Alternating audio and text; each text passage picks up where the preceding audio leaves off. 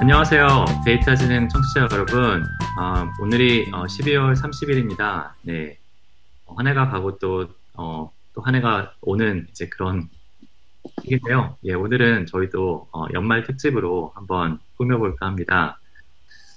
어, 저희가 사실 이제 방송을 어, 여섯 번 했어요. 그러니까 많이 한 건 아닌데 그래도 어느 정도 그동안에 이제 그 여러분들께서 수고해 주셔서 어, 많은 이야기가 쌓였고 어, 그리고 이제 저희가 어, 2018년에 어, 여러 가지 기획을 하고 있습니다. 예, 그런 부분도 공유해드리고 또 그동안 어, 방송에서 하이라이트 예, 여러분들이 가장 어, 재미있게 들으셨으리라고 생각되는 그 부분을 어, 오늘 한번 어, 모아서 예, 들을까 합니다.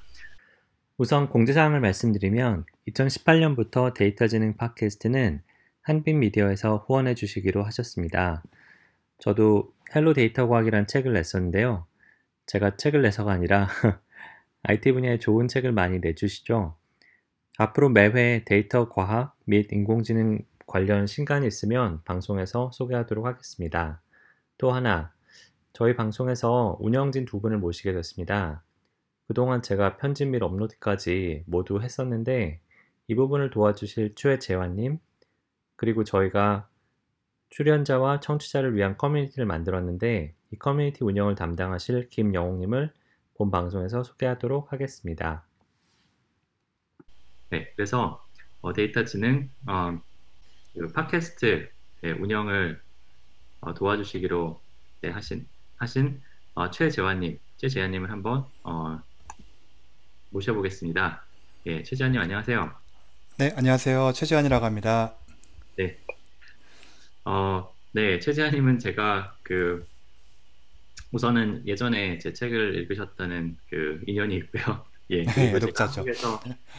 그 제가 그 운영하는 이제 생활 데이터라는 이제 그룹에 이제 모임을 했었는데 그때 이제 말씀 나누고 그래서 데이터를 굉장히 열심히 공부를 하시고 그리고 이제 어 최근에 이제 뭐 비디오 뭐 오디오 편집이나 그런 부분도 굉장히 관심을 많이 갖고 계세요. 그래서 이번 어 방송을 저희가 많이 좀 도와주실 수 있을 분이라고 생각이 돼서 이번에 같이 어 예, 올한 해 동안 예, 많은 도움을 주시리라고 믿습니다.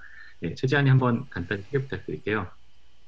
네, 안녕하세요. 저는 소개받은 대로 이름은 최재환이라고 하고요.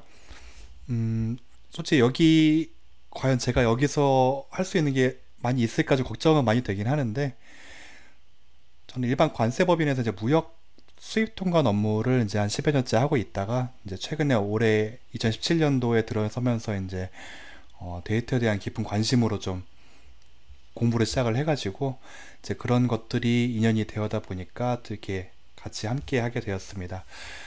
좀 앞으로도 부족하지만 좀 열심히 한번 해서 좋은 컨텐츠, 좋은 방송 할 수 있도록 노력하겠습니다. 감사합니다.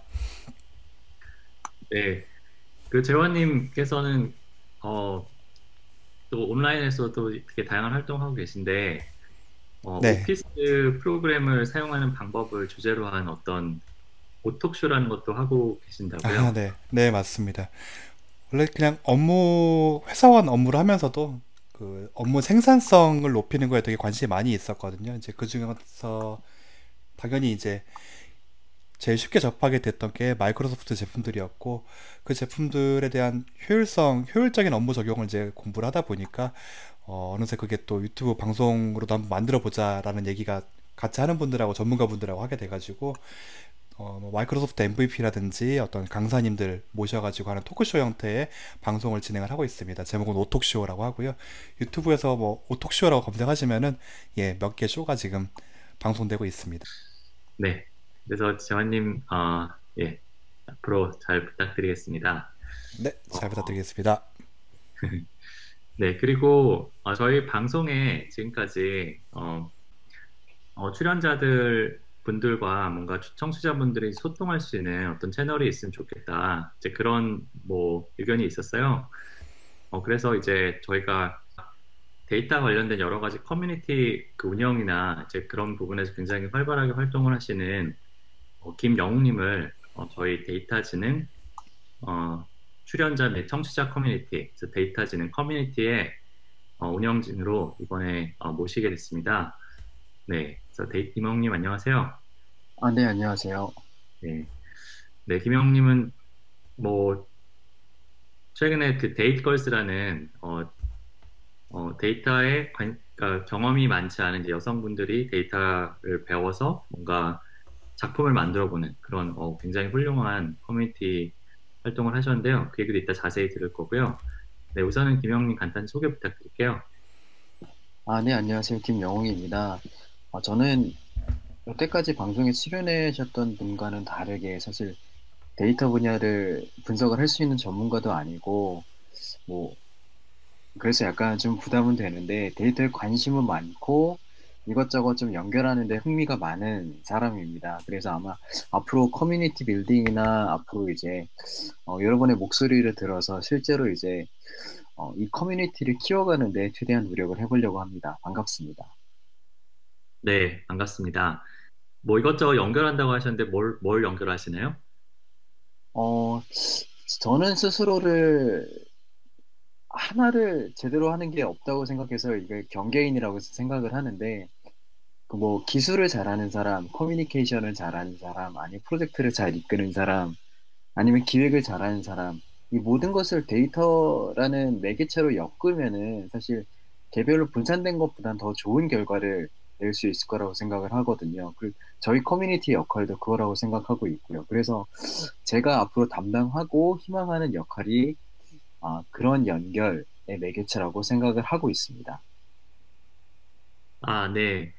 그 사실은 저희가 전문가 분들의 이야기를 듣는 이제 방송으로 어, 지금까지 어, 진행을 해왔고 앞으로도 그러, 그러려고 하고 있지만은 뭐 데이터를 이제 학습하려는 분들이 상당히 많잖아요. 이제 그런 분들이 어, 전문가 분들과 어 떻게 방송을 매개로 뭔가 어, 질문도 할 수 있고 그 다음에 조금 더 이제 체계적인 뭐 학습 경험을 또 할 수 있는 어, 그런 어, 기획도 하고 있어요. 이제 이따가 조금 더 말씀을 드릴 수 있을 것 같고요. 어, 네, 그 두 분, 네, 최재한님, 김영웅님, 어, 다시 한번 예, 어, 감사드리고요. 저희가 좋은 방송 그리고 이제 커뮤니티를 만드는데 어, 많은 도움 주실 것이라고 예, 믿어봅니다. 네, 그러면은 어, 데이터지능 팟캐스트 어, 2017년 하이라이트 네, 어, 이제 한번 시작해 볼게요.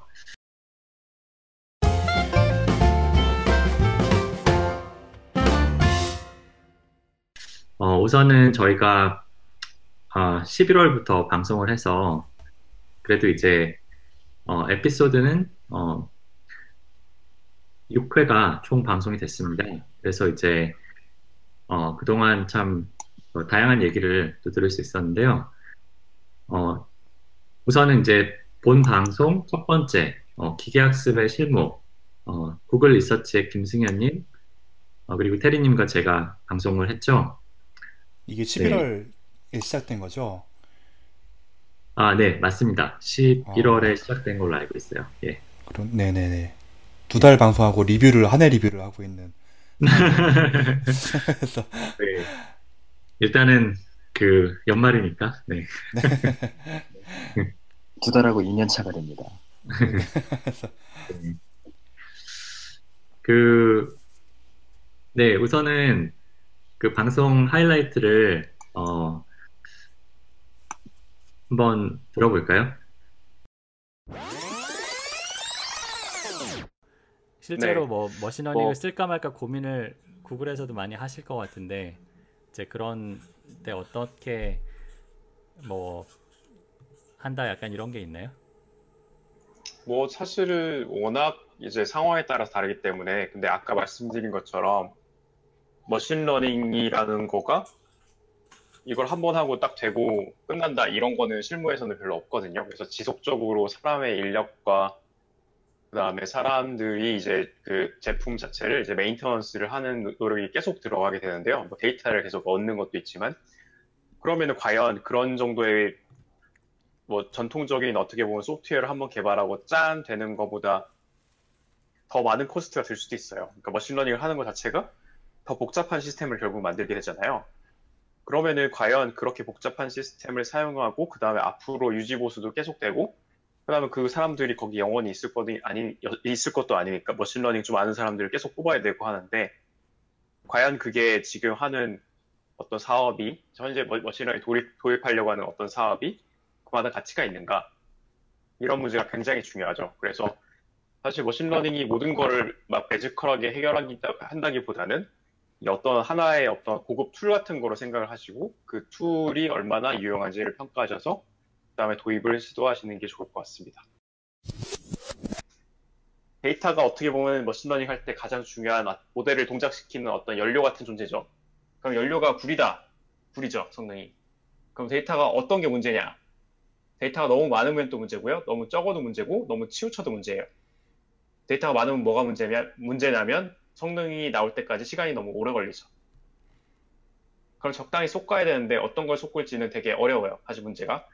근데 뭐 그냥 아주 간단한 예제를 들면 뭐 전체 데이터가 막 하늘 이미지 데이터를 처리하는데 하늘 데이터가 그냥 하늘만 있는 게 막 99만 9,990기가 있고 나머지 막 별이 있는 게 막 한 두 개 있다. 그러면 하늘은 좀 빼도 되잖아요. 그렇죠? 그런 식으로 중요한 건지 안 중요한 건지를 잘 판단해서 좀 줄이면 좋고요. 네. 그래서 어쨌든 모델을 만들었다고 치고 이 다음에 이제 이제 마지막 단계이자 굉장히 실무에서 중요한 구현 및 유지 보수 단계가 있죠. 이제 그거를 모델을 실제 아 모델이 물론 한 번 그냥 쓰이고 그냥 많은 모델도 있지만은 많은 경우에는 이제 실제 돌아가는 동작하는 시스템의 일부로서 모델이 어, 구현이 되고 그리고 이제 지속적으로 뭔가 결과를 내야 되는데 어, 여기에서 어떤 고려 사항이 있을까? 어, 한번 이제 말씀을 나눠보죠. 뭐 그냥 제가 시작을 먼저 할까요? 뭐 실무에서 구현 유지 보수가 지금 맨 끝에 나왔는데 이게 사실 맨 앞에 나와야 돼요. 왜냐하면 구현 아 구, 현 유지 보수 합쳐놓으면 좀 그러네. 유지 보수로 같이 칩시다. 구현은 앞에가 다 구현입니까? 실제 뭐 회사에서 일을 한다고 치면 구현 30% 되나? 30%가 될지 안 될지 모르겠어요. 그 정도 시간이고요. 70% 유지 보수. 어려워요. 유지 보수는. 왜냐면요.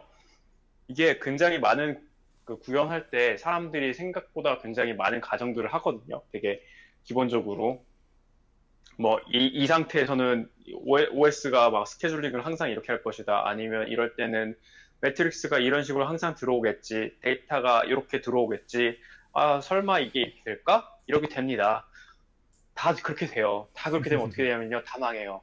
다 망하고 내가 막 실험실에서 열심히 막 이렇게 아, 이렇게 만들면 아, 우리 이렇게 떼부자 될 수 있다. 근데 막 마이너스 치고 있고요. 마이너스만 치면 괜찮은데 막 크래싱 하고요.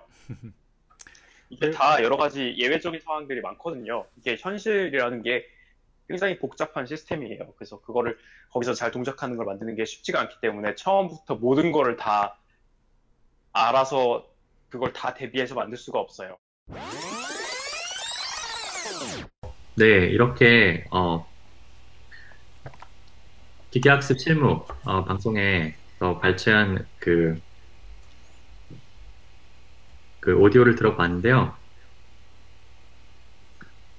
어, 사실은 그러니까 머신러닝을 굉장히 어, 학문적인 주제로 보통 많이 접근을 하는 것 같아요. 특히 요새 뭐 딥러닝 부분은 굉장히 빨리빨리 발전하고 있어서 많이들 이제 논문 읽으시고 이제 학습을 하시는데 이제 저는 저도 사실 현업에서 일을 하고 있지만은 현실 세계 머신러닝이라는 게 어, 논문에서 이야기하는 그런 그 이상적인 상황과는 굉장히 다른 거죠. 그러니까 machine learning 사용되는 데이터도 변하고 그리고 이제 machine learning 시스템 그리고 이제 machine learning을 동작시키는 코드에도 항상 이제 문제가 생기는 거예요. 이제 그런 상황에서 뭔가 어, 잘 작동하는 항상 잘 작동하는 그런 machine learning 시스템 만들기 위해서는 테스트도 해야 되고 그리고 이제 계속 그 디버깅도 해야 되고 뭔가 그런 어, 다양한 종류의 이제 평소에 생각 못했던 그런 어려움이 있지 않나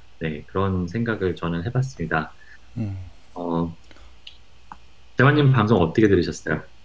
어, 저는 이 에피소드가 되게 신선했던 부분이 다른 제가 뭐 저는 공부한 지 너무 얼마 안 되긴 했지만 그 유지보수란 단어가 너무 신선하게 느껴졌어요.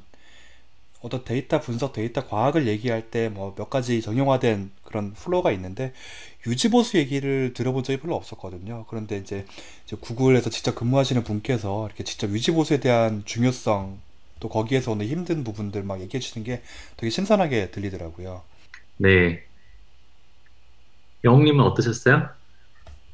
아니, 저는, 어, 이게, 그러니까 시스템적으로 그냥 단기 프로젝트로 끝나는 게 아니라 실제 결과를 내는 어떤 product나 서비스로서 기능하는 되게 당연한 거라고 생각을 했는데 이런 얘기는 사실 별로 듣지는 못했거든요. 그냥 이런 식으로 생각만 했지.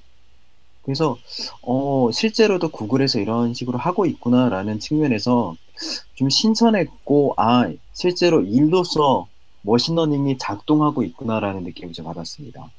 네, 맞습니다. 이런 게 사실은 뭐 책으로 쓰거나 아니면은 어디 발표하기에 아주 어 무슨 화려하고 막 그런 토픽은 아니잖아요. 뭔가 그렇죠. 음. 정말 예, 실제로 하다 보면은 대부분의 시간을 사용하게 되지만 그렇지만 누구한테 뭐 어, 뭐, 이렇다 할, 그렇게 막 말할 수 있는 주제는 아닌데, 네, 굉장히 솔직한 얘기 많이 해주셔서, 네, 되게 좋았던 것 같아요.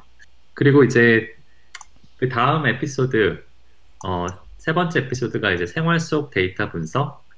네, 그래서, 어, 역시 그 생활 속 데이터 분석을 하시지만은, 어, 실제로 둘, 현직 data scientist로 활동하고 계시는, 어, 우아한 형제의 권정민님 그리고 이제 카카오의 최규민님 이 두 분을 모시고 저희가 방송을 했는데요.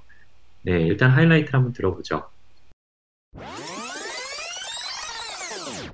제가 이제 계속 꾸준히 두 분이 뭐 올리시는 뭐 글이나 여러 가지를 봤을 때 데이터 과학 쪽에 상당히 고수신데 그 두 분의 또 공통점이 이제 그 틈틈이 일 이외에 이제 생활 데이터 자기 직접 그 본인이 관심 있는 데이터 분석을 이제 많이 하시는 특징이 있었어요. 그래서 제가 이제 오늘 그래서 이제 그런 의미에서 모신 건데 그런 그 생활 데이터 분석을 그 왜 어떤 그 동계에서 하시게 되시는 건지 아 당연히 바쁘실 텐데 일도 많고 뭐 여러 가지 하실 텐데 어떤 이유에서 하시는 건지 뭐 규민님부터 한번 말씀해 주실 수 있을까요?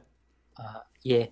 저는 좀 이렇게 생활 데이터 분석이 그냥 재밌더라고요. 우선 재밌어서 하는 거기 때문에 이렇게 회사 일에 뭐 지치고 막 그럴 때 그럴 때는 뭔가 루즈 할 때 아니면 되게 할 때는 그냥 제 주변에 있는 소소한 것들을 이렇게 관찰하는 것들을 좀 좋아해가지고 했던 것들을 한번 그냥 숫자로 풀어봐요. 숫자로 풀어봐다가 되게 재미있고 뭔가 영감을 받으면은 집에 빨리 가가지고 빨리 하고 싶다 이런 그런 되게 많은 좋은 시그널을 받거든요. 그, 그런 부분이 이 생활 데이터 분석에서 제가 가는 의미 같아요.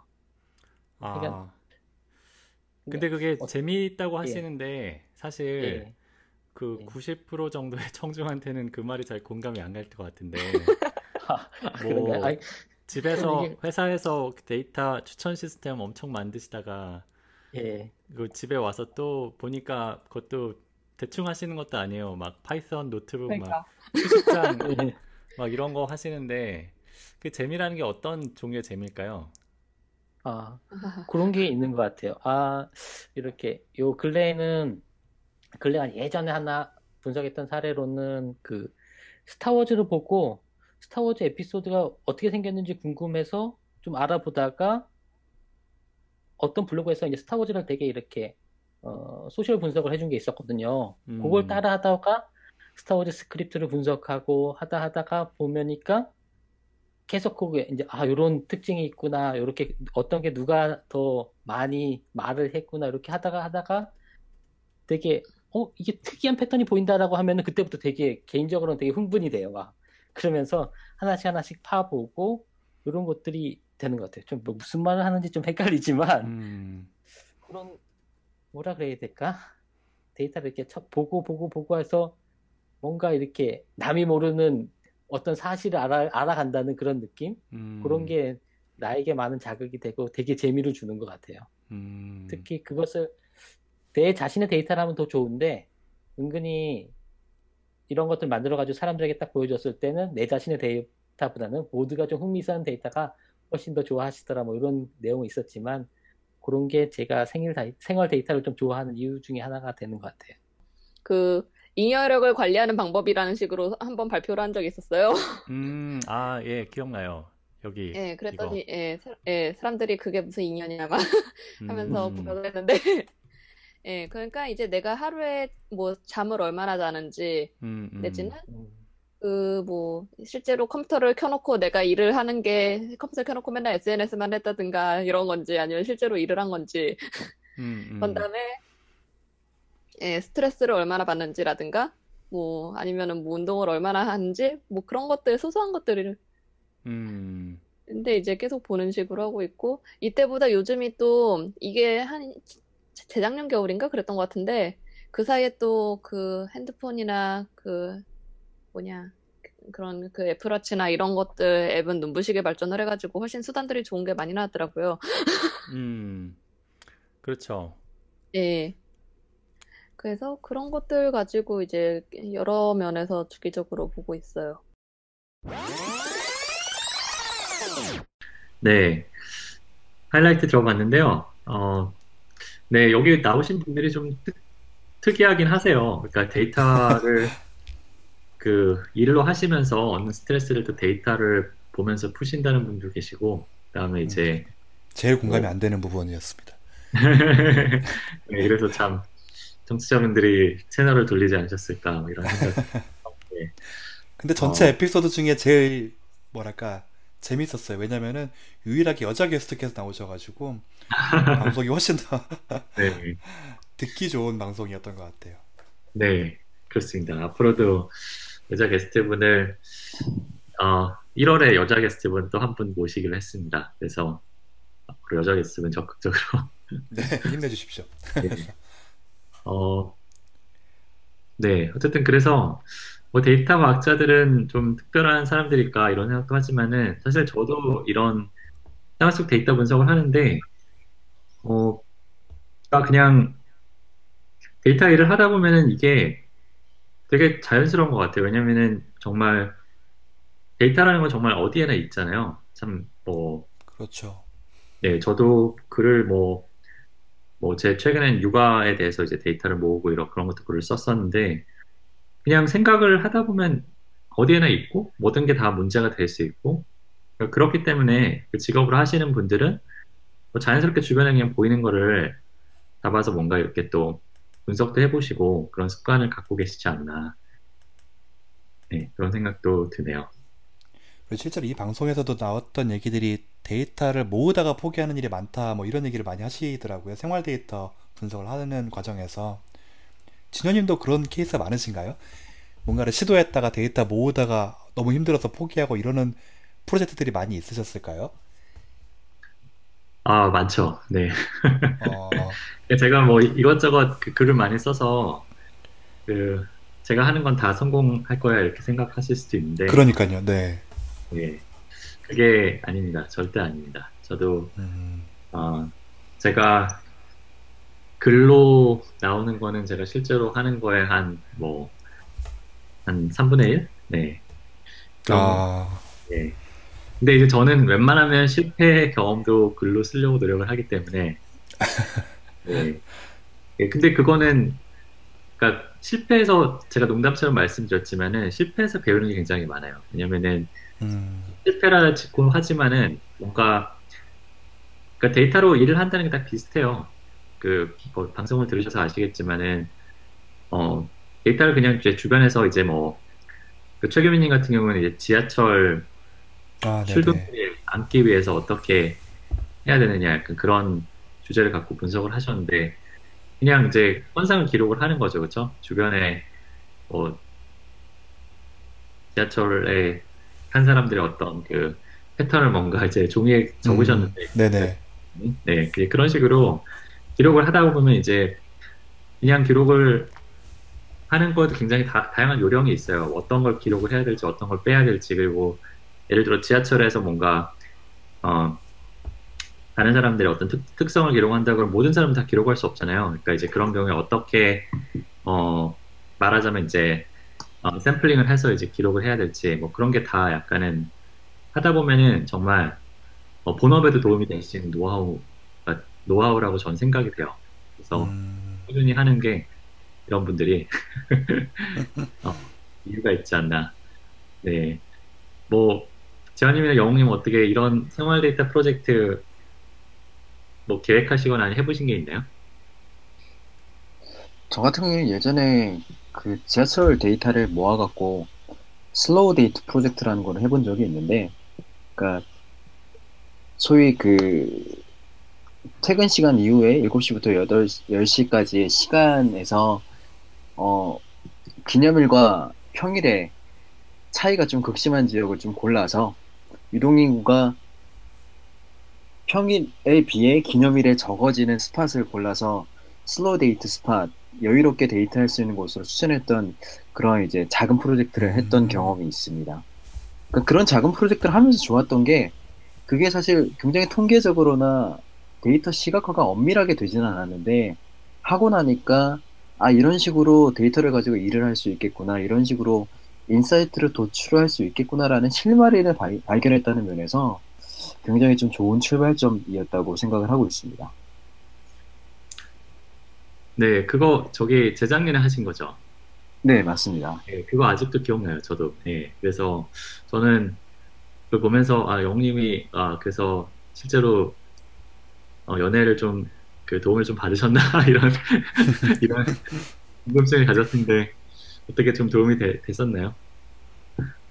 어 노코멘트 하겠습니다.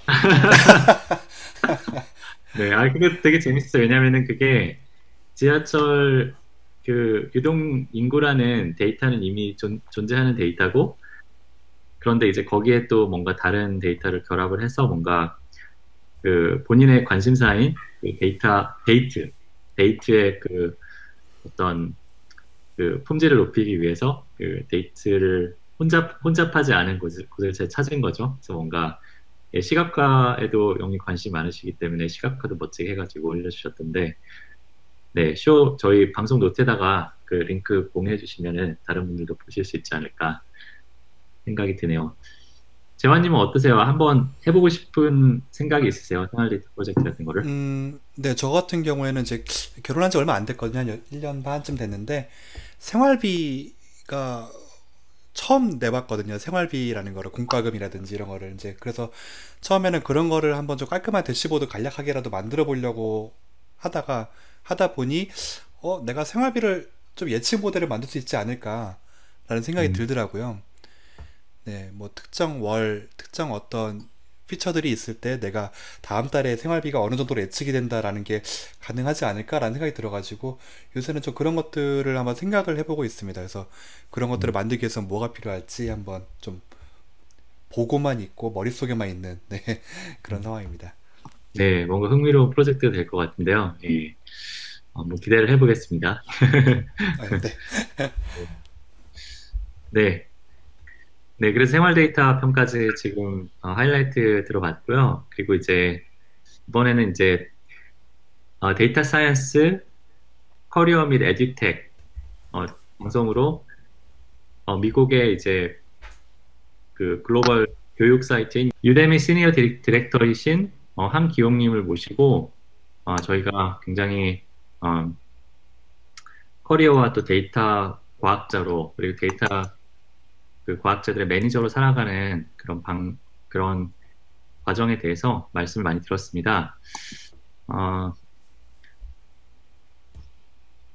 네, 그래서 우선은 하이라이트를 한번 들어보죠.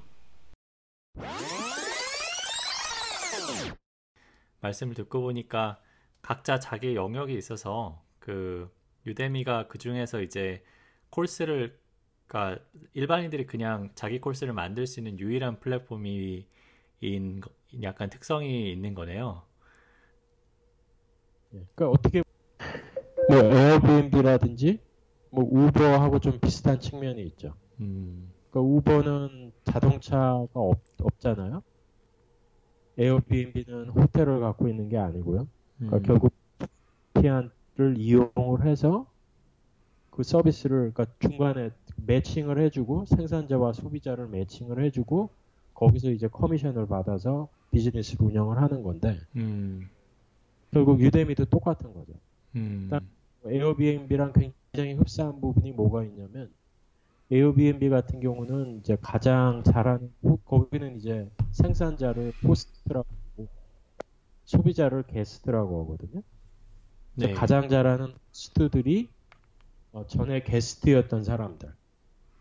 그러니까 에어비앤비에서 호스트를 할 생각이 전혀 없었는데 게스트로 어떤 남의 집을 빌려가지고 가봤더니 아 이거 나도 할 수 있겠다.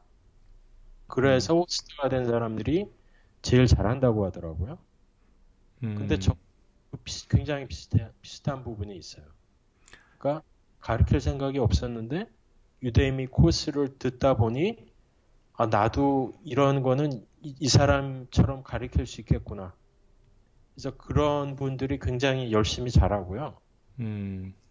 그런 거를 또 트랙하는 metric이 따로 있어요. 그래서 이거를 side switching ratio라고 하는데 양쪽을 다 보죠. 학생으로 시작했던 사람들이 강사가 되는 그 비율. 음.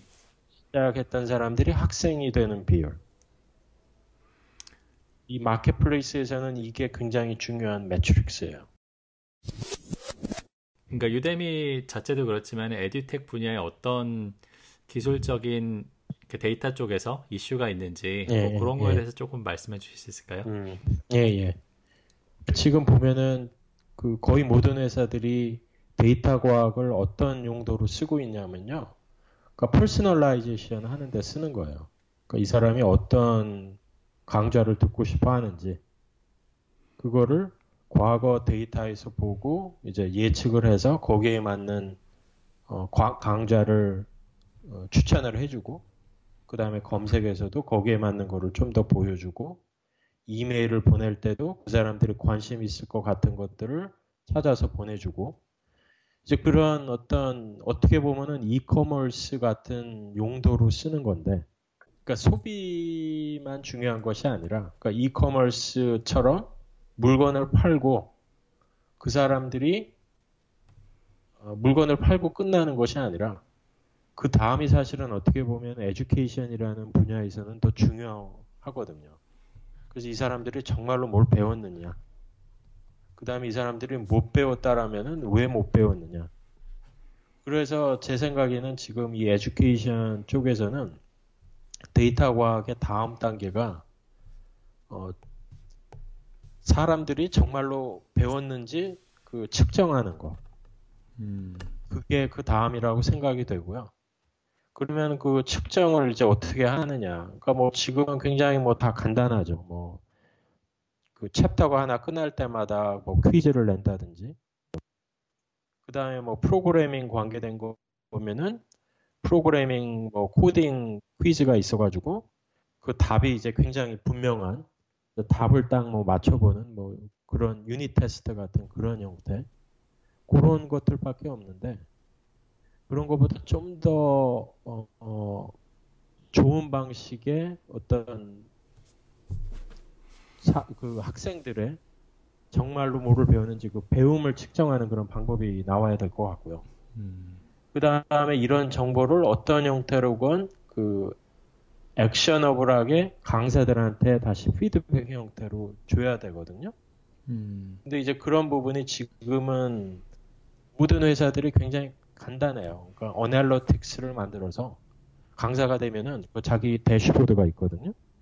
그 음. dashboard에 들어가면 그냥 숫자들만 있는 거죠. 학생이 몇 명이고 그 중에 어 코스를 끝까지 끝낸 사람은 몇 명이고 뭐 평균 course completion rate는 어떻게 되고 그 다음에 뭐 이제 Udemy 같은 경우는 그 강좌별로 그 비디오 파일의 이 consumption pattern을 보여주거든요. 그러니까 음. 처음서부터 끝까지 쭉 이렇게 그래프를 보여줘요.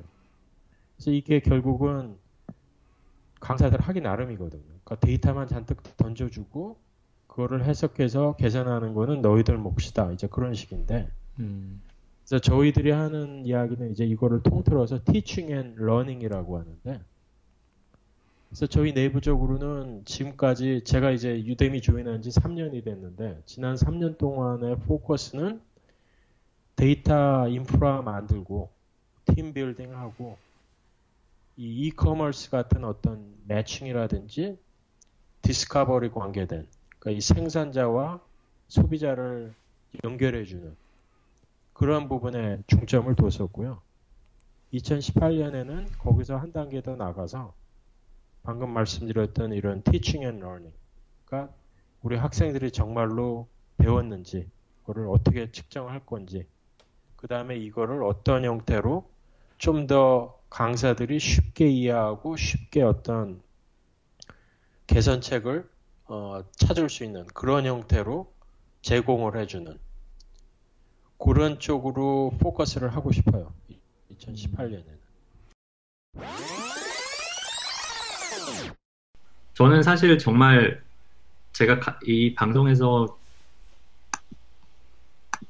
개인적으로 이제 얻고 싶은 게 저, 도 이제 뭔가를 배우고 싶다.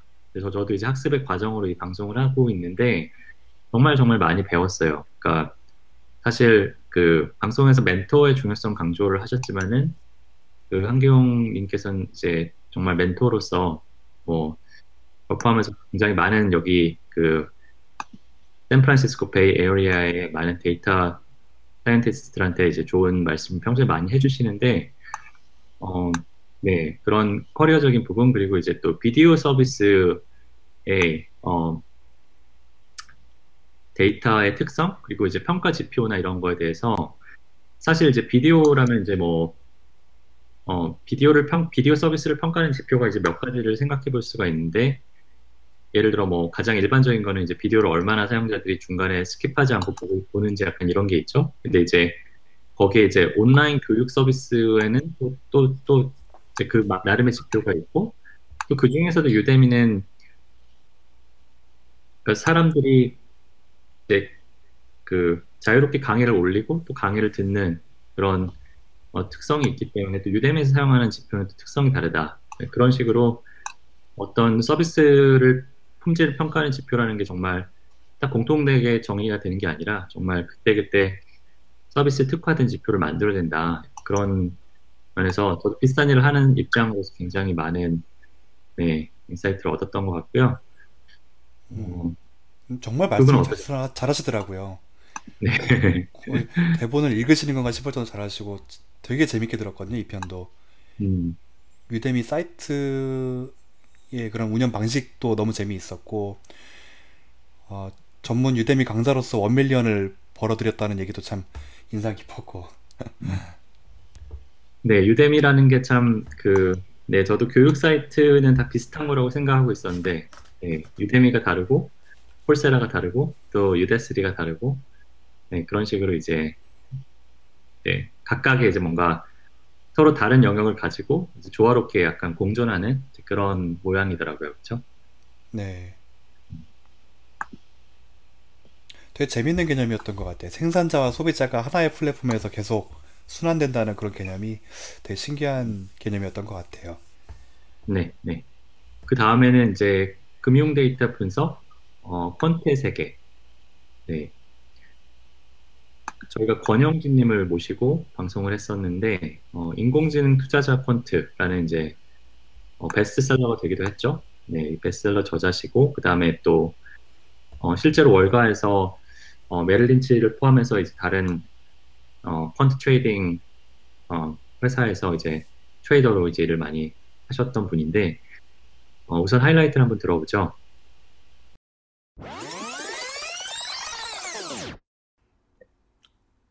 네, 그렇게 그러니까 기술적 분석을 하던 사람에서 어, 그렇게 거시 경제 모든 전반을 분석하는 이제 그런 성격으로 이제 퀀트가 바뀌었다고 말씀을 해주셨는데 어 그러면 이제 그런 모든 여러 가지 데이터를 다 이제 모아서 처리를 하려면은 뭔가 그 방법이나 아니면은 어떤 그 infrastructure 같은 것도 조금 달라졌을 것 같네요. 그런 부분이 있나요?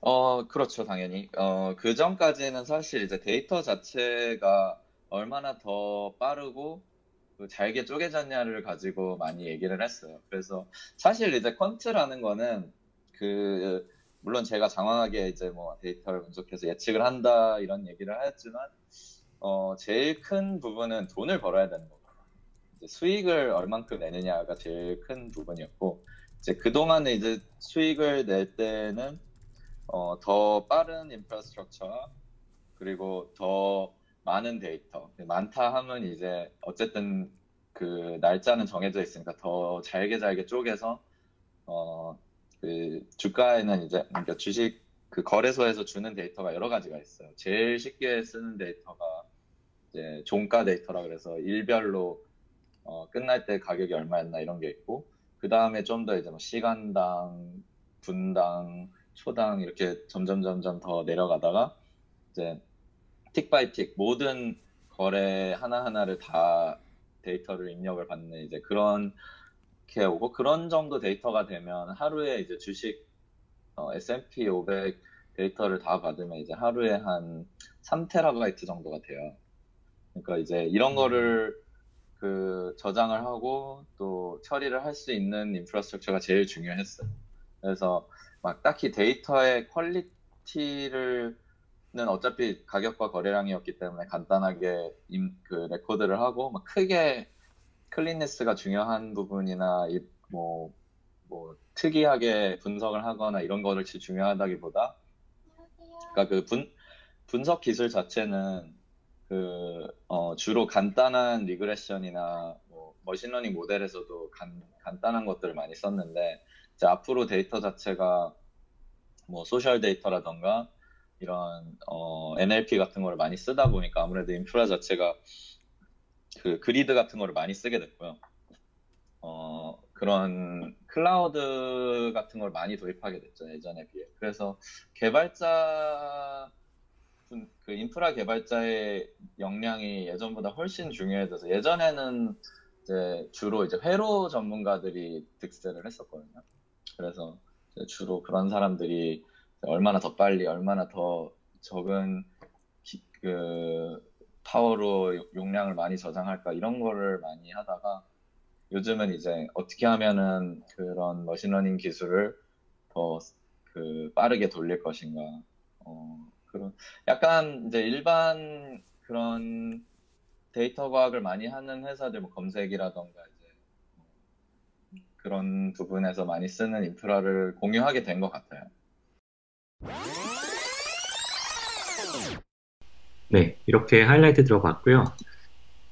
어, 저희가 사실 방송에서 나오시는 분들이 비슷한 얘기를 하시는 게 있어요. 그러니까 보통은 되게 화려한 약간 그 직업을 가지신 분이라고 보통 생각을 하는데 예전에 뭐 machine learning 전문가 분도 그렇고 quant 그도 그렇고 근데 이제 그 이면은 굉장히 어려움이 많다는 거죠. 이면에는 시장도 바뀌고 경쟁자도 맨날 자기의 그 알고리즘을 어, 어떻게 하면은 해독을 해가지고 뭔가 그거를 어, 따라잡히지 않는 그런 어, 알고리즘 만들려고 뭔가 보통 data science처럼 그냥 데이터를 고정된 데이터를 가지고 물론 고정되지 않은 데이터도 많지만은 어, 어느 정도는 이제 정해진 데이터를 가지고 알고리즘 만드는 게 아니라 알고리즘 만드는 동안에 시장이 바뀌고 또 경쟁자들도 새로 뭔가 하고 있고 이런 되게 굉장히 경쟁적인 환경에서 일을 한다는 게 굉장히 어렵다. 예, 참 음. 제 돈을 굉장히 많이 많이 버는 게 아니구나. 그런 생각을 했어요. 두 분은 어떠셨어요? 영웅님은 투자를 좀 하시나요? 주식이나 이런 거 하시나요? 아니요, 저는 주식 투자에 전혀 관심이 없어서. 사실 근데 저는 이제 주식 투자 관점에서 들은 건 아니고 이제 어 저는 여기서 되게 흥미로웠던 게 퀀트라든지 아니면 데이터 관련 기술들이 사실은 이전에 없던 기술들이 아니거든요. 음. 없던 기술들이 아닌데 이제 현재 지금 기술 발전이 되면서 이제 고도화된 기술 환경 속에서 이제 어떻게 기능을 하고 있고 퀀트라는 게 지금 어느, 어느 단계까지 와 있다라는 그런 지표를 설정해 주는 측면에서 저는 굉장히 좋은 느낌을 받았습니다. 네. 재완님은 어떻게 들으셨어요? 어, 저는 이 에피소드를 좀 어려웠어요. 좀 많이 워낙 좀 금융 쪽에 관심이 좀 없고 좀 생소하다 보니까 더 그랬던 것 같고 음. 조금 좀 이 에피소드 좀 어려워서 조금 skip skip하면서 약간 들었던 아. 네, 그런 에피소드였습니다. 솔직한 피드백 감사합니다. 네. 근데 사실 저희가 다양한 어, 주제에 다양한 또 분야의 분들을 모시고 방송하기 때문에 어찌 보면은 어, 자연스러운 거예요. 이제 모든 부분에 다 관심을 가질 필요도 없고 그냥 네. 본인이 네. 원하시는 걸 들으면 되는 건데 어, 그런 게 팟캐스트 매력이죠. 근데 이제 그렇죠. 저 같은 경우에는 이제 그 원영진님 책을 어, 굉장히 열심히 읽었고 말씀을 되게 나눠보고 싶었는데 이런 기회가 주어져서 너무 좋았고 어, 물론 제가 섭외, 섭외 요청을 하긴 했지만 네. 그리고 이제 이 방송이 제가 이따 말씀을 드리겠지만 반응이 정말 좋았어요. 사용자들의 아... 반응이, 청취자들 반응이. 예, 그래서 이제 그런 면에서 굉장히 뭐, 어, 저도 이제, 어, 음, 보람을 느꼈던 네, 그런 방송이고. 음. 그리고, 어, 여섯 번째 에피소드, deep learning, 어, 그리고 이제, NIPS 2017년 NIPS conference에 계신 분들의 그 이야기를 어, 토대로 이제 deep learning의 트렌드에 대해서 한번 다뤄보았는데요. 네, 저희 우선 하이라이트 한번 들어볼까요? 네. 뭐 이 deep learning의 낮은 진입 장벽이 deep learning의 뭐 reputation을 낮춘다. 세상에 네. 진짜 막 deep learning 한다는 사람들이 그냥 코드 돌려보고 막 이래가지고 하는 사람들만 많다라고 들었는데요. 그런 것들에 대해서 어떻게 생각하시는지 정말 만약에 뭐 뭐 하정우 디렉터님은 인재를 뽑을 때 어떤 부분을 주로 보시는지 이런 거랑요. 그 다음에 이런 낮은 barrier가 가져오는 많은 소위 deep learning 전문가들의 양상, 양산 이런 거에 어떻게 보시는지 좀 궁금합니다. 정님. 네, 채용 관점에서 말씀을 드리면 말 그대로 채용을 하, 해야 되는 숫자는 있는데 지원자가 많이 늘어나는 셈이니까 저희가 좀 더 힘들 수는 있죠. 그래서 당연히 저희 입장에서는 어, 저희가 해야 되는 일들이 굉장히 많으니까 많이 뽑긴 하지만 역량 검증은 당연히 필요하고요. 그래서 일반적인 코드 좀 돌려보신 분, 뭐 이런 분들은 안 된다 이런 개념보다는요. 굉장히 빨리 배우실 수 있는 분, 굉장히 적응을 잘 하실 수 있는 분, 그렇죠. 습득 능력이 좋으신 분, 소위 말해서 learning curve가 빠르신 분 같은 경우는 예, 경험이 좀 적어도 선호하는 편이긴 해요. 예, 그러니까 저도 마, 계속 말씀드렸다시피 deep learning, 소위 말하는 유럴렉 계열의 어떤 machine learning method들은 다른 기반 방법, 다른 machine learning 기반 방법들에 비하면 진입장벽이 낮고 그리고 굉장히 빠른 속도로 성장이 가능하기 때문에 이런 성장 가능성이 있는 분들 같은 경우는 같이 맨 땅에서 구르면서 충분히 역량이 올라올 수 있다고 생각을 해요. 그래서 저희가 채용할 때도 그런 부분을 굉장히 많이 보고 있고요. 물론 모든 이미 충분히 expert 수준에 계신 분께서 지원을 해주시면 좋죠. 좋은데 이런 분들 같은 경우는 어, 구글, 뭐, 페이스북 뭐 이런 식으로 가기 때문에 현실적으로 그렇게 쉬운 건 아니고요. 물론 바꿔 말하면 저희가 그런 분들이 오실 수 있는 환경을 만들기 위해서 노력을 열심히 하고 있다. 뭐 이렇게 말씀을 드릴 수 있을 것 같고요. 이거는 완전 다른 측면인데 예, 전문가들이 양산되고 있다라고 표현을 하시지만 제 입장에서는 나쁠 게 없는 게 이 이렇게 접해보신 분들이 많아진다는 얘기는 관심을 많이 갖는다는 얘기가 되고 결국 저희 입장에서는 시장의 파이가 커진다는 의미로 볼 수 있거든요. 본인들이 조금이라도 해보면서 관심을 갖고 그리고 관련 분야에 대해서 상품이나 서비스가 나오고 그럼 이분들은 거기의 그 시장의 아주 중요한 사용자, 고객층이 될 수 있다고 생각을 하기 때문에 어, 회사 입장에서는 오히려 더 좋은 효과로 나타날 수 있다고 생각을 합니다. 음, 혹시 다른 분들은 이런 진입 장벽과 뭐 deep learning 하시는 분들의 전문성 이런 거에 대해서 말씀하실 거 있으신가요? 그러니까 저거랑 똑같이 뭐 인터넷 처음에 시작했을 때 다들 인터넷 쓰면 안 되는 것처럼 얘기를 한다든지 아니면 이제 인터넷 초기에 가장 많이 얘기 나왔던 것 중에 하나가 저널리스트 블로그 같은 거 글 쓰는 사람들 저 사람들 뭐 제대로 트레이닝도 안 받았는데 어쩌고 뭐 이런 얘기랑 비슷한 거라고 저는 봐요. 한마디로 말해서 우리가 쓸 수 있는 어, 간단한 도구인 거고 어떤 면에서는. 그렇게 해가지고 수많은 사람들이 써가지고 가, 좋은 가치를 만들어내면 나쁠 게 없잖아요.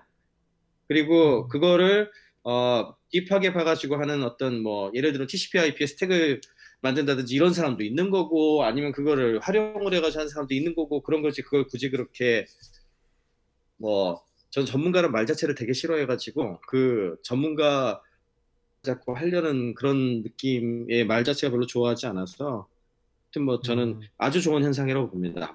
한다는 것은. 똑같은 거 원래 말씀드리려고 했는데 제가 예전에 충격받았던 게 소셜 네트워크라는 영화였어요. 소셜 네트워크라는 영화를 봤더니 하버드생인 주커버그가 술 처먹으면서 동작 괜찮습니다. 쉽게 만드는 걸 봤는데 그때 제가 알고 있던 TCP/IP stack 같은 거를 그런 만들기 쉽지가 않았거든요. 그게 네. 그때도 갑자기 새로 새로운 기술들이 갑자기 나왔어요. 그 인터넷 쪽에서도 뭐 Node든 아니면은 뭐 massive하게 뭐 scalable한 갑자기 갑자기 뭐 Redis 같은 것들, NoSQL 같은 것들이 갑자기 나왔었는데 결과적으로 그들을 되게 무시하는 문화가 개발 쪽에도 있었어요. 그, 그들을 hipster라고 부르고 하는데 그들이 새롭게 제공하는 가치가 제시하는 가치가 훨씬 더 컸고요. 그들은 분명히 아래쪽 stack을 잘 몰랐지만 어쨌든 그들의 세상이 됐어요. 이거 제가 보기에는 머신러닝과 딥러닝도 뭐 비슷하게 바뀔 수 있다고 생각하고요. 사실 저희가 뭐 프로그램을 잘한다고 하지만 반도체가 어떻게 들어가는지 다 배우긴 배웠는데 기억은 잘 안 나요. 저도 NP 반도체 어떻게 되는지가. 거기서 양자 터널 같은 게 어떻게 되는지 모르거든요. 어차피 내려가면 내려갈수록 모르기 마찬가지인 것 같다고 생각합니다.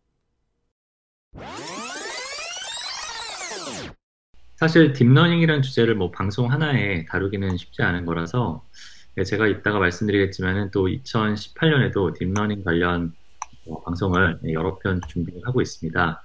뭐 그래도 아쉬우나마 어, NIPS라는 큰 컨퍼런스에 계신 또 굉장한 전문가분들을 모시고 이제 다양한 이제 이야기를 들어볼 수 있었는데요. 뭐 우선은 이제 트렌드 측면에서 사실 뭐 GAN이라는 이제 기술이 굉장히 그 deep learning 모델 중에서 이제 어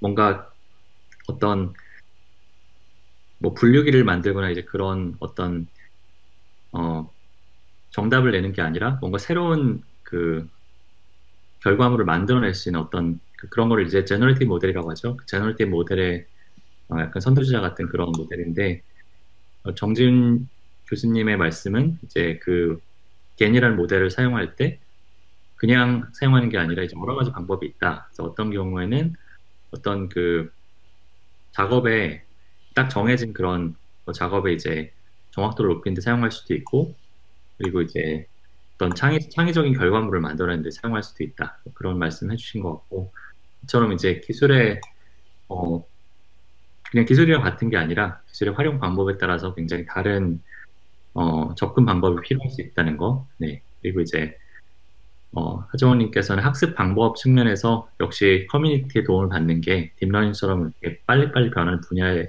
있어서는 굉장히 중요하다는 네, 그런 또 어, 지식을 음. 말씀해 주셨습니다.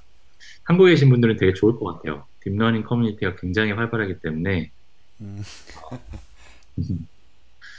네. 두 분은 뭐 deep learning 공부 좀 하셨어요? 저는 deep learning 공부는 하지 않았고요. 제가 되게 애매한 게 관련 커리큘럼을 짜고 강사를 섭외하고 특강을 모시지만 저는 직접 해보지 않았고요. 그냥 어떻게 그러니까 그를 직접 해보지는 않았지만 이제 어떻게 하면 좀 더 잘 좀 효과적으로 이제 좀 배울 수 있는지 아니면은 deep learning이 이제 어떻게 쓰는 게 좀 효과적이다 라는 그런 간접적 경험을 좀 많이 얻은 것 같습니다. 네. 확실히 딥러닝이 딥러닝을 빼놓고 현재 데이터 시장을 논하기는 되게 힘든 것 같아요. 그러니까 뭐 여러 가지 뭐 JD를 봐도 deep learning이 안 들어간 분야도 없고 그런 문서도 없고 그래서 deep learning이 뭔지는 몰라도 뭔지는 어느 정도 알아야 될 것 같은 약간 어 알쏭달쏭한 존재 같다는 느낌을 좀 받고 있습니다. 그쵸. J, JD라고 하시는데 JD가 뭔가요? 아, 그, job description입니다. 아, job description. 아, 네네. 그 한국에서도 보면은 이제 네. 보통 이제 데이터 분석이나 데이터 엔지니어, data scientist를 뽑을 때도 다 deep learning이란 키워드가 거의 들어가거든요. 음. 네. 뭐, 네, 사실 뭐, 그렇게 deep learning 전문가의 뭐 수요가 많은지는 잘 모르겠지만은 어쨌든 네. 어, 공부하는 사람 입장에서는 무시할 수 없는 분야죠 보면. 네 맞습니다. 재완님은 deep learning 공부하실 생각이 음, 있으세요? 저 같은 경우에는 제가 처음 데이터 공부를 시작했던 그 학원 네 커리큘럼상 4개월 커리큘럼 중에 마지막 한 달이 deep learning이었거든요. 근데 마지막 네. 한 달은 거의 네 명상하면서 보냈는데 아니 그 데이터 입문자들의 4개월 교육 프로그램의 마지막 한 달이 deep learning이라고요? 네네 그렇습니다. 어, machine learning도 아니고 아니. machine learning은 3개월 때 배웠고요. 네. 아. machine learning 한 달, deep learning 한 달, 네 이렇게 아, 배웠어요. 매우 빠르게 배웁니다. 거기가. 그렇죠. 저, 네, 그렇죠. 저, 도 좀 들어보고 싶습니다. 그 학원에서 왠지 많이 배울 수 있을 것 같은 그런 느낌인데. 네. 네. 그렇게 말을 빨리 하지 않으셨는데 되게 빠른 느낌이었는데 어쨌든 음. 네. 아, 정말 모르겠습니다. 그 네. 일단은 machine learning 배울 때는 그래도 아 저거를 내가 앞으로 더 공부를 이어나가서 어디에 쓸 수 있겠다라고 느꼈었는데 deep learning 같은 경우에는 전혀 감이 오지 않는 거예요. 특히나 음. 저 같은 경우에는 이제 클래스에서 제일 나이가 많은 축에 속했었던 현업자였는데 음. 현업에서는 아 machine learning 분류기나 뭐 이런 어떤 알고리즘은 어떻게 활용할 수 있겠다라는 좀 아이디어가 조금씩 떠오르고 해서 재미가 있었는데 deep learning은 전혀 그런 게 없었고 모르겠습니다. 저는 아직 공부의 깊이가 너무 얕아서 말하기 조심스러운데 IT 회사나 어떤 뭐 게임 회사나 이런 회사들을 아니고서는 저 기술이 정말 필요할까? 네, 저런 전문가가 진짜 필요한 걸까 잘 모르겠더라고요. 그래서 음. 좀 그런 것들이 와닿지 않다 보니까 또 그 엄청난 수학 공식들을 보면서 또 학을 뗐고 음. 그래서 네 그랬었습니다. 네. 제가 deep learning에 대해서 느낀 점은 확실히 그 조직이죠. 그러니까 개인이 프로젝트를 하지 않는 이상 그 조직이 갖고 있는 데이터에 대한 철학이 deep learning이든 아니면 어떤 방법론이든 그거를 규정할 수 있게 하나, 하나의 기준이 되는 것 같은데 철학이나 그 기준이 없는 채로 deep learning을 해야 되겠다 이슈니까 해야 된다라고 하는 조직도 좀 많다는 느낌이 있습니다.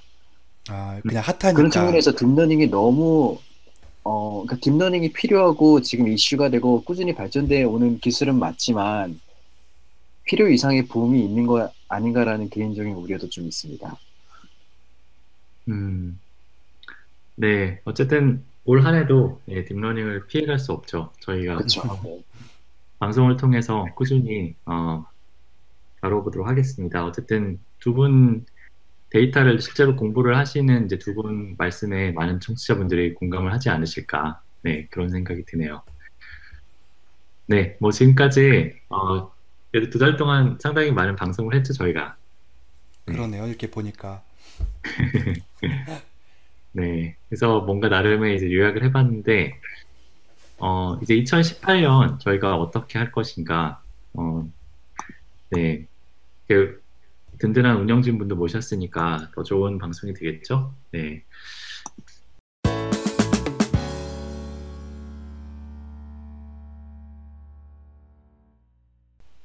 저희가 아까 방송 그 커뮤니티를 만들 거다 이렇게 말씀을 드렸는데 어, 그 전에 어, 김영웅님께서 어, 이제 최근에 하셨던 이제 데잇걸즈라는 프로젝트에 대해서 한번 말씀을 들어보고 또 커뮤니티를 이제 김영웅님께서 이제 그 운영을 하실 텐데 이제 어떤 식으로 하실지에 대해서 어, 또 간단한 말씀 한번 들어보도록 하겠습니다. 데잇걸즈 한번 소개해 주실 수 있을까요? 아, 네.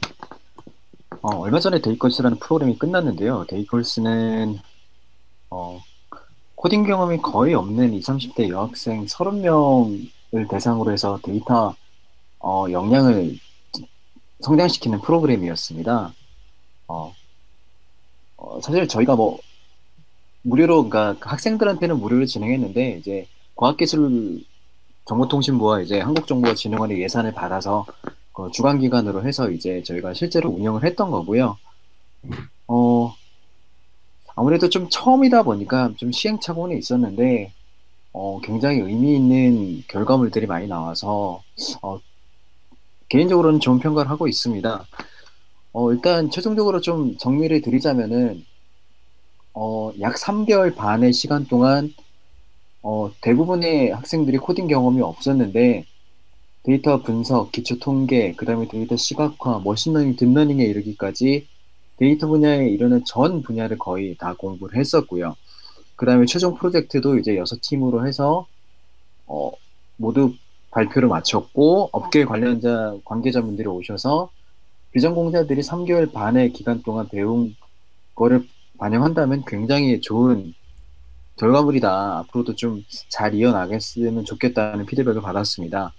저기 그 그러면은 그분 네. 어떻게 그 공부를 하신 건가요? 뭔가 자료를 보고 그냥 자습을 하신 건가요? 아니면 뭐 강의를 들으신 건가요? 어떻게 어, 3개월 자습을 반... 했던 건 아니고요. 저희가 그 총 네 분의 이제 전담하는 강사분이 계셔갖고 통계랑 R을 전담하는 분 한 분, 그 다음에 어, Python으로 deep learning을 해주시는 분 한 분, 그 다음에 어, 데이터 시각화 해주시는 분 한 분, 그 다음에 이제 모두 다 이제 support 해주실 수 있는 한 분 이렇게 해갖고 네 분의 강사님들이 이제 매주 월화수목 돌아가시면서 이제 9시부터 6시까지 수업을 진행해 주셨고요. 그래서 이제 학생들도 하루 종일 와서 수업을 듣고 그걸 기반으로 이제 스터디를 하고 프로젝트를 하는 방향으로 이제 어, 수업이 진행됐습니다. 음. 그러니까 주말에 그 수업을 들으신 건가요? 아니면은 뭐 그러니까... 어, 주중 주중 월화 수목 음. 해서 어, 약 16주 정도의 시간을 아, 투자했습니다. 네. 네. 집중적으로 그러면은 공부를 하신 거네요. 그렇죠. 네. 그래서 뭐 결과물이 어떤 결과물이 나왔나요? 결과물은 총 6개 결과물이 나왔는데요. 어, 일단 주제만 말씀드리면은 뭐 대한민국 송도 만재, 데이터, 데이터를 살피는 안전한 서울, Deep Learning for Yummy 프로젝트, 뭐 광고 어디까지 봤니? TED처럼 강연하기, 별이 빛나는 밤에라는 어, 주제로 발표를 했었고요. 그 세부 그 주제별로는 이제 어, 첫 번째 프로젝트인 송도만세는 이제 송도가 송도라는 도시가 어떻게 주목받는 도시가 되었는지에 대해서 얘기를 나눴고 어, 중간에 있는 Deep Learning for Yummy 프로젝트는 이제 인스타그램에 있는 음식 사진을 가지고 저희가 서로 목적이나 아니면은 그 취향에 따라서 음식을 사진을 보는 이제 관점이 다른데 그걸 이제 classification하고 detection하는 프로젝트를 했었고 그다음에 마지막으로 별이 빛나는 밤에는 실제로 배우 간의 네트워크를 살펴보므로 해서 실제 배우의 인맥왕은 누구인지 배우 간 관계도는 어떠한지 그리고 우리가 만약 어떤 한 배우를 찾아가게 되면 그 배우를 통해서 몇 다리를 건너면 우리가 실제로 어, 스타를 만날 수 있는지 이런 거를 살펴보는 프로젝트였습니다. 음, 네 보니까 뭔가 데이터를 그냥 이제 분석해서 뭔가 패턴을 찾는 프로젝트도 있고 그리고 실제로 뭔가 machine learning을 써서 뭔가 그 예측을 해보는 프로젝트도 있고 어, 이런 프로젝트를 그러면은 그 직접 참가자들의 주제를 정해서 진행을 한 건가요? 어, 대부분의 참가자들이 주제를 정했고요. 그 다음에 주제가 좀 애매하거나 소프트가 필요한 사항들은 어, 그 선생님들이 좀 도와주는 방향으로 진행이 됐습니다. 음, 네, 되게 그래도 3개월 동안에 이런 결과물이 나왔다는 게 그 결과물도 어떻게 공유를 해주실 수 있나요? 어디 뭐 링크 같은 걸 통해서 볼 수 있나요, 저희가? 네, 지금 개별 프로젝트의 링크는 가지고 있고 음. 저희가 또 이제 그 포트폴리오 사이트 자체를 통합으로 구축하고 있어서 음. 그거 완성되면은 같이 보여드릴 수 있을 것 같습니다. 음, 네. 어쨌든 3개월 동안에 그렇게 초보자들이 했다는 건 대단한데 그래도 뭔가 다음에 저희가 뭐 그 그런 어떤 어려움 같은 건 어떤 게 있었을까요? 어, 일단 프로젝트를 이 프로젝트를 좀 급작스럽게 준비하는 바람에 어, 한계라고 느꼈던 점들이 좀 있는데요.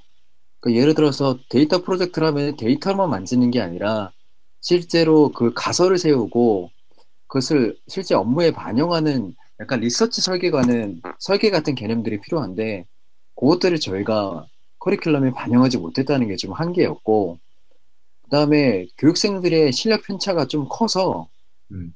어 어느 한 부분에 포커싱하지 못하다 보니까 너무 에너지가 분산된다는 면이 좀 한계로 작용했습니다. 음. 그런 부분에서 좀 한계를 느껴서 차후에 만약 기회가 주, 주어진다면은 그런 것들을 좀 보완해서 어, 좀더 어, 프로세스가 잘 디자인된 교육으로 좀 바꿔보려는 어, 계획은 갖고 있습니다. 네. 재환님도 이런 데 참여해보고 싶은 생각이 있으세요? 이런 교육 프로그램에? 아유, 그럼요. 뭐 여자분이 30분이나 모여서 기꺼이 제가 네.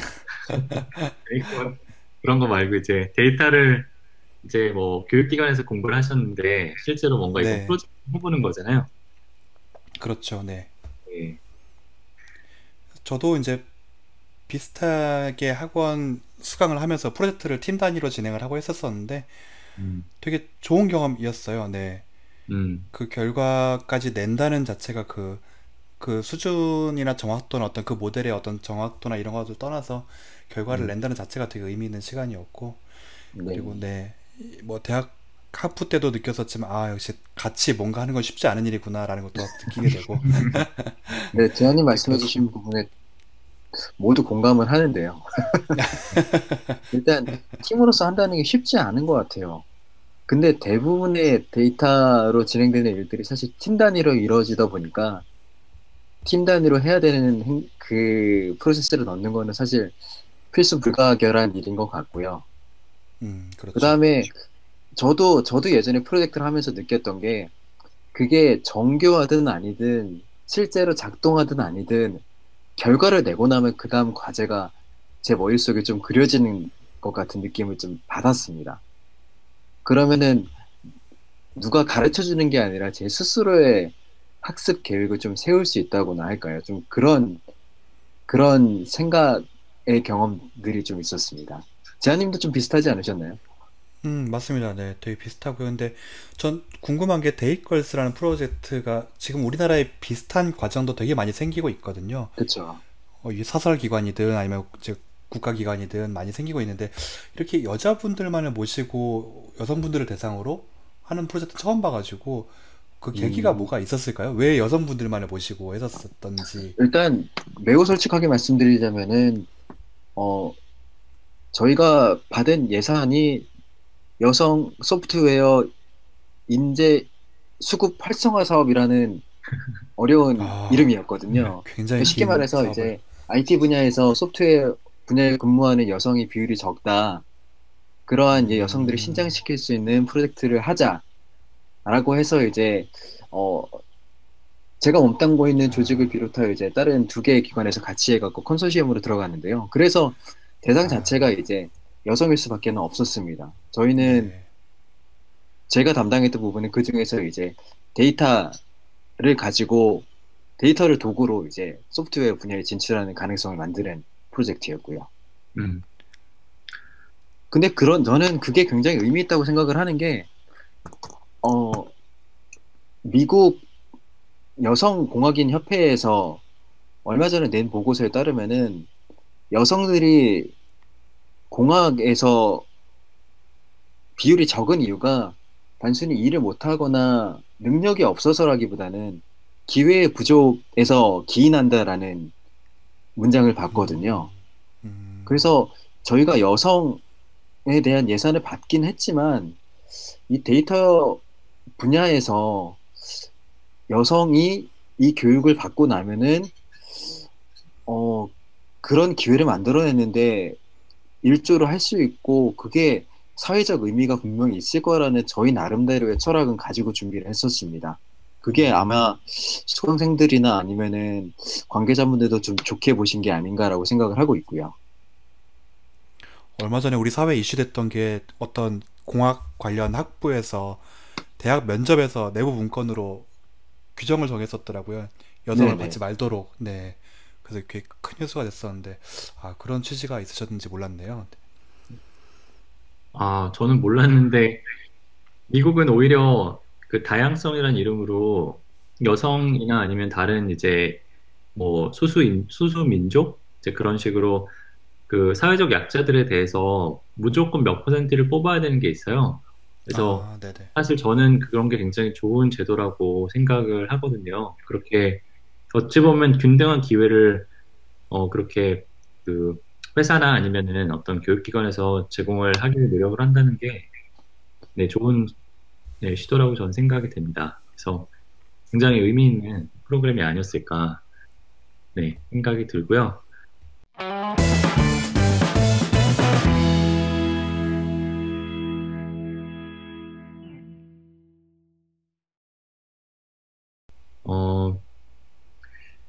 네, 그래서 어, 오늘 어, 2017년을 이제 저희가 두 달 동안 이제 방송을 열심히 했는데 그 두 달을 좀 결산을 해보고 또 이제 앞으로 그 저희 방송 운영을 도와주실 두 분과 어, 또 2018년 계획에 대해서도 어, 이야기를 나눠봤는데요. 어, 두 분 뭐 소감 한 말씀씩 해주실 수 있을까요? 대화님부터. 네. 아 저부터 할까요? 어, 저는 이 방송의 청취자로서는 정말 고마운 방송이었어요. 네. 이런 얘기들을 정말 디테일한 얘기들, 진실한 얘기들, 뭐, 얘기들을 들을 수 있는 방송이 너무 좋았는데, 이제는 그 방송 컨텐츠를 만들어내는데 좀 도움을 드릴 수 있는 상황이 돼서 더 뜻깊은 것 같고요. 내년 한 해 좀 다이나믹해질 것 같아요. 이 덕분에도. 좀 제 다양한 활동의 하나가 될 것 같아서 너무 감사하고 이런 기회에 대해서 너무 반갑게 또 많은 분들 만날 수 있게 돼서 너무 좋습니다. 아무튼 방송 들으시는 많은 분들 새해 복 많이 받으시고 저도 새해 복 많이 받도록 하겠습니다. 감사합니다. 네, 감사합니다. 어, 저는 일단 이 방송에 출연한 게 굉장히 감개무량한데요. 저 스스로 어, 굉장히 역량 분포가 애매한 경계인이라고 생각하고 있었는데 그래도 이제 이 방송에 출연하게 돼서 아, 좀 더 중심에 가까워지고 있다는 느낌을 받아서 좋고요. 어, 어, 근데 첫 방송이라 굉장히 떨립니다. 저는 이제 여러 가지 통틀어서 첫 방송인데, 어, 좀 준비를 많이 해야 되겠다는 생각과, 그리고 앞으로 좀 더 구체적인 계획을 세워서, 어, 데이터 분야에서도 데이터를 깊숙이 다루는 엔지니어나 과학자가 아니더라도 기여할 수 있는 역할을 좀 더 명확히 정의해 나가고자 하는 좀 바람이 있습니다. 그리고 어, 연말이니까 청취자분들 새해 복 많이 받으셨으면 좋겠고 새해에도 기회가 되면 또 뵈었으면 좋겠습니다. 감사합니다. 네, 감사합니다. 뭐 어쨌든 어 재환님께서 이제 방송의 어떤 뭐 그 편집이나 아니면 이제 마케팅 뭐 이런 쪽으로 좀 많이 도와주실 것 같고요. 영웅께서 이제 방송 그 커뮤니티 이제 관련해서 많이 도와주시리라고 믿고 어 뭐 영웅께서 간단히 말씀을 하셨는데 역량이라는 게 사실은 저는 이제 데이터 관련된 역량만 가지고 이제 전문적으로 하시는 분도 계시지만은 한 많은 분들은 이제 본인의 어떤 어떤 그 전문성과 고유의 전문성과 어, 데이터 기술을 결합해서 가치를 만들어 내실 거라고 저는 믿어요. 그래서 이제 영웅님 같은 경우에도 어떤 team building이나 이제 커뮤니티 커뮤니케이션 이런 스킬을 가지고 이제 데이터 스킬을 접목하시면 이제 훌륭한 이제 어, 그 역할을 하실 수 있지 않을까 네 그런 생각을 해보고요. 어, 네 그리고 두 분 그 앞으로 이제 뭐 방송 그 관련해서 뭐 좀 더 이렇게 본인의 뭐 흥미나 이제 그런 거에 좀 더 이렇게 부합하는 주제가 있으시면 뭐 참여를 하시고 네, 그런 기회가 있지 않을까 싶습니다. 네, 어쨌든 어, 저희가 2018년 더 좋은 방송 만들려고 노력할 거고요. 네, 청취자 여러분 새해 복 많이 받으시고 예, 그럼 저희서 이렇게 인사드리겠습니다. 네, 감사합니다. 감사합니다. 감사합니다.